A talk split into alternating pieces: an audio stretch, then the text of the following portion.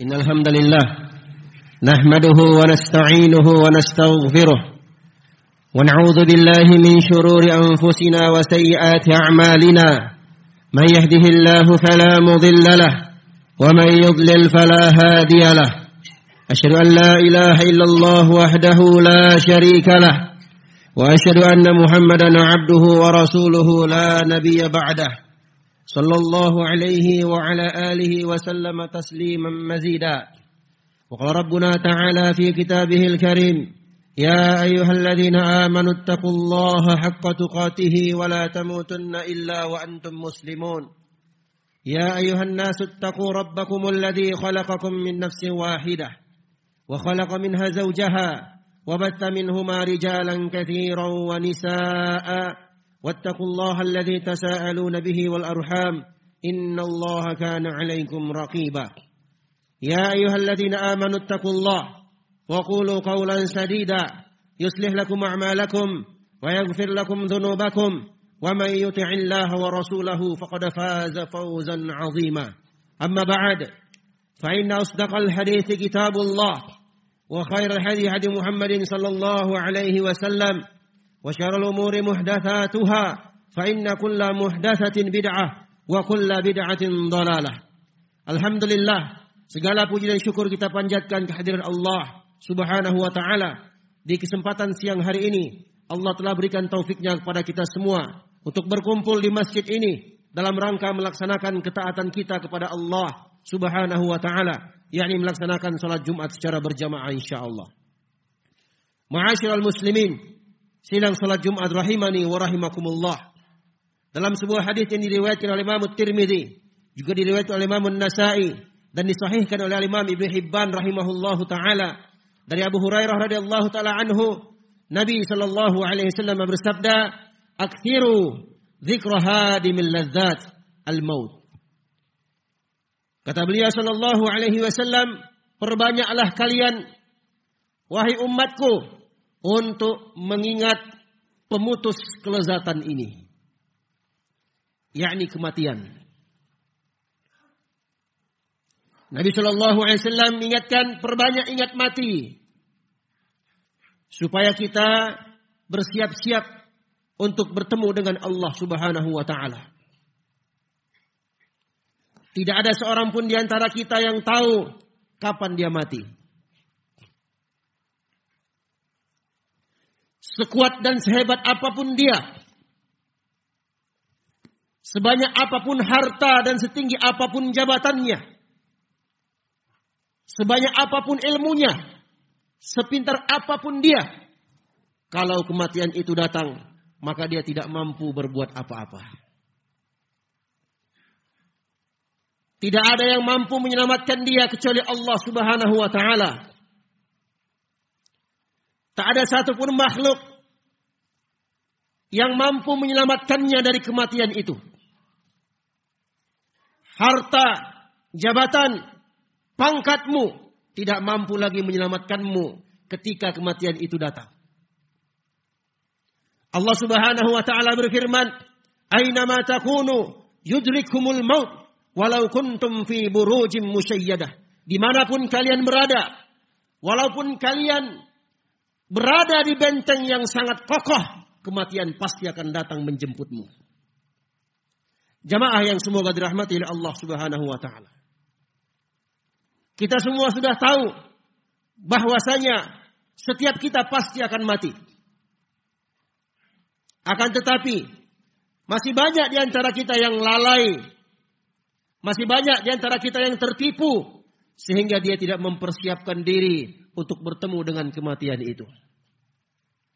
Allah Subhanahu wa taala ingatkan kepada kita, kullu nafsin dha'iqatul maut. Semua jiwa, semua makhluk yang hidup itu pasti akan merasakan kematian. Pasti mati. Siapa pun dia. Oleh karena itu Allah Subhanahu wa taala ingatkan dalam Al-Qur'an, "Ya ayuhan nasu, inna wa'dallahi haqqun." Wahai sekalian manusia, sesungguhnya janji Allah Subhanahu wa taala itu benar, pasti terjadi. Pasti mati kita semuanya. Tidak ada satupun di antara kita yang bisa hidup kekal selama-lamanya di permukaan bumi ini. Oleh karena itu, fala yagurrannakumul hayatud dunya wala yagurrannakum billahil gharur. Oleh karena itu, jangan sekali-kali kehidupan dunia ini menipu kalian. Jangan sekali-kali syaitan menipu kalian sehingga kalian lupa kepada Allah Subhanahu wa taala. Inna syaitana lakum aduun fattakhidhuhu aduwa. Sesungguhnya syaitan itu adalah musuh yang nyata bagi kalian. Maka jadikan dia sebagai musuh kalian. Innama yad'u hizbahu liyakunu min ashabis sa'ir. Syaitan itu mengajak kelompoknya, mengajak teman-temannya, mengajak pengikutnya untuk masuk ke dalam neraka sa'ir. Jamaah yang semoga dirahmati oleh Allah Subhanahu wa taala.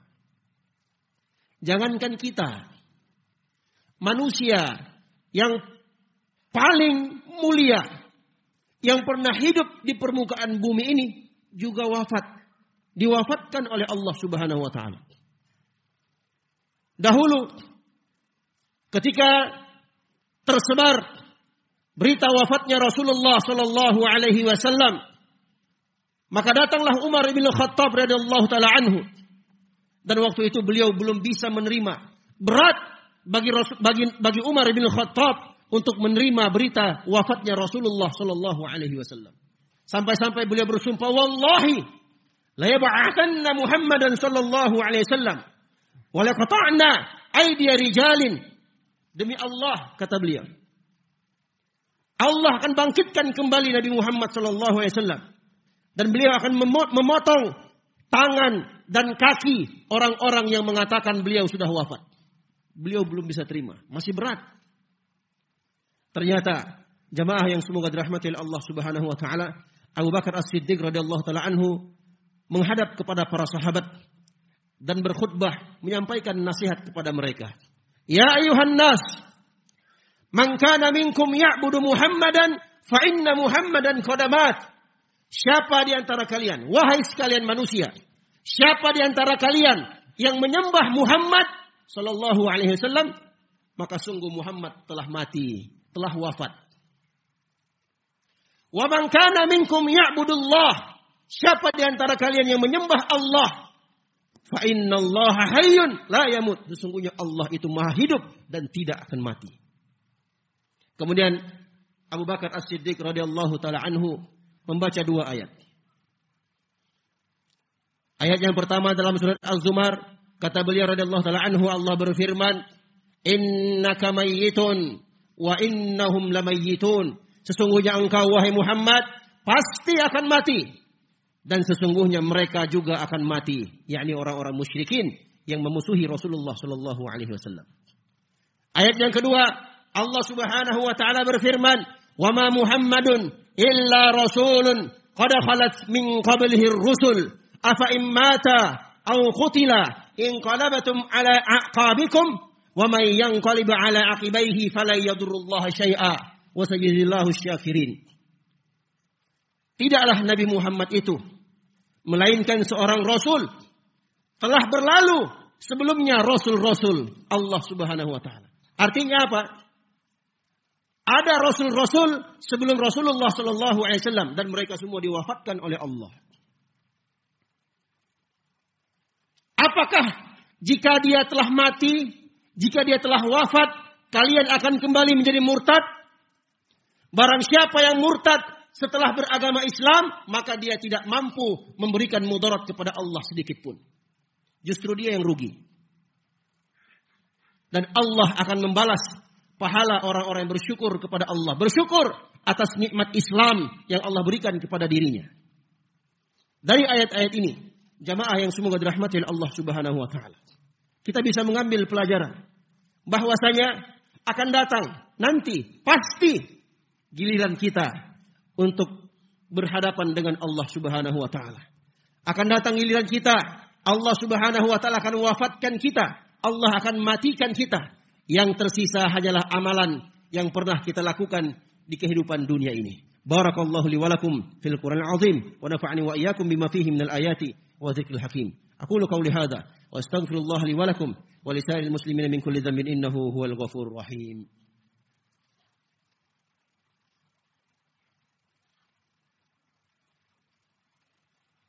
Alhamdulillahi ala fadlihi wa ihsanih wa syukru lahu wa amtinanih. Asyhadu an la ilaha illallah la syarika lah ta'ziman wa asyhadu anna Muhammadan abduhu wa rasuluhu ad-da'i ila ridwanihi sallallahu alaihi wa ala alihi wa sallama tasliman mazida.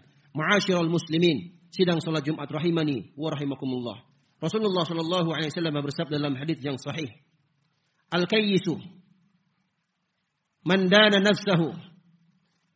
Orang-orang yang bijak adalah orang-orang seorang mukmin yang bijak adalah seorang mukmin yang mengekang hawa nafsunya. Wa amila lima ba'dal maut dan dia beramal, mengamalkan amalan-amalan saleh untuk kehidupan setelah kematian. Itulah orang yang cerdas. Itulah orang yang pintar. Itulah mukmin yang hebat. Wal ajizu sedangkan orang yang lemah dia adalah orang-orang yang man atba'a nafsahu hawa. Orang yang mengikuti hawa nafsunya. Dia melakukan banyak perbuatan maksiat kepada Allah. Dia langgar perintah-perintah Allah. Watamanna ala Allah tamani. Dan dia berangan-angan dengan angan-angan yang banyak kepada Allah. Sudahlah dia berbuat maksiat. Sudahlah enggak sholat. Berbuat syirik. Tapi masih berharap masuk surga. Subhanallah. Mumpung kita masih diberikan waktu oleh Allah. Tidak seorang pun di antara kita yang tahu kapan dia mati. Mungkin setelah sholat Jumat. Mungkin besok. Atau mungkin lusa. Minggu depan. Bulan depan. Tahun depan. Dan itu pasti terjadi. Apa yang kita persiapkan ketika kematian itu datang? Mumpung sehat, ayolah. Rajin-rajinlah datang ke masjid. Mumpung masih ada waktu luang, belum sibuk, rajinlah datang ke masjid. Mumpung masih banyak uang, masih kaya, rajin-rajinlah menyumbang. Rajin-rajinlah menginfakkan harta itu di jalan Allah. Mumpung masih sehat, diberikan akal sehat oleh Allah, diberikan kekuatan, gunakan hal tersebut untuk kebaikan. Habiskan semuanya di jalan Allah Subhanahu wa taala. Karena seluruh apa yang kita miliki, jamaah yang yang semoga dirahmati oleh Allah Subhanahu wa taala, kita habiskan di jalan kebaikan atau tidak itu pasti habis dan pasti akan kita tinggalkan. Ketika kematian telah datang, maka tidak ada lagi yang mampu menyelamatkan kita kecuali Allah Subhanahu wa taala sesuai dengan amalan yang pernah kita lakukan, yang pernah kita kerjakan di kehidupan dunia. Kata Nabi sallallahu alaihi wasallam, "Ittaba'al janazatu salasatun." Ittaba'al janazata salasatun. Ada tiga perkara yang akan mengikuti jenazah seorang hamba. Tiga perkara ini akan ikut sampai ke liang lahatnya. Wa raja'a baqiya wahid. Pulang yang dua, tersisa yang satu. Yang pulang adalah harta dan keluarganya. Dan yang tersisa, yang menemani dia sampai hari kiamat nanti hanyalah satu. Itulah amalan solehnya. Siapa yang mengamalkan amalan soleh, mempersiapkan diri untuk bertemu dengan Allah, maka beruntunglah dia. Dan barang siapa yang lalai dia tidak mempersiapkan amalnya sampai ajal datang menjemputnya, maka jangan dia mencela kecuali dirinya sendiri. Mudah-mudahan Allah Subhanahu wa taala berikan taufiknya kepada kita semua untuk selalu beramal soleh, mendekatkan diri kepada Allah Subhanahu wa taala. Kita berdoa dan mohon kepada Allah, semoga Allah Subhanahu wa taala berikan taufiknya kepada kita semua untuk istiqomah di atas agamanya, istiqomah dalam mengamalkan amal ketaatan, amalan soleh sampai ajal datang menjemput kita. Kita memohon dan berdoa kepada Allah. Semoga Allah subhanahu wa ta'ala berikan taufiknya kepada kita semua. Untuk meraih husnul khatimah di akhir kehidupan kita. Ibadallah. Inna Allah wa malaikatahu yusalluna ala nabi.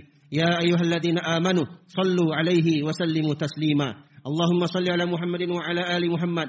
كما صليت على إبراهيم وعلى آل إبراهيم إنك حميد مجيد وبارك على محمد وعلى آل محمد كما باركت على إبراهيم وعلى آل إبراهيم إنك حميد مجيد اللهم ارض عن الخلفاء الراشدين أبي بكر وعمر وعثمان وعلي وعن سائر الصحابة ومن تبعهم بإحسان إلى يوم الدين. اللهم اصلح ولاة أمورنا ووفقهم بما تحب وترضى. اللهم اصلح ولاة أمورنا ووفقهم بما تحب وترضى. اللهم اغفر للمسلمين والمسلمات والمؤمنين والمؤمنات الأحياء منهم والأموات. إنك سميع قريب مجيب الدعوات. يا قاضي الحاجات. ربنا لا تزغ قلوبنا بعد إذ هديتنا وهب لنا من لدنك رحمة إنك أنت الوهاب. ربنا ظلمنا أنفسنا وإن لم تغفر لنا وترحمنا لنكونن من الخاسرين. فاغفر لنا يا أرحم الراحمين. فاغفر لنا يا أرحم الراحمين. فاغفر لنا يا أرحم الراحمين. ربنا آتنا في الدنيا حسنة وفي الآخرة حسنة وقنا عذاب النار.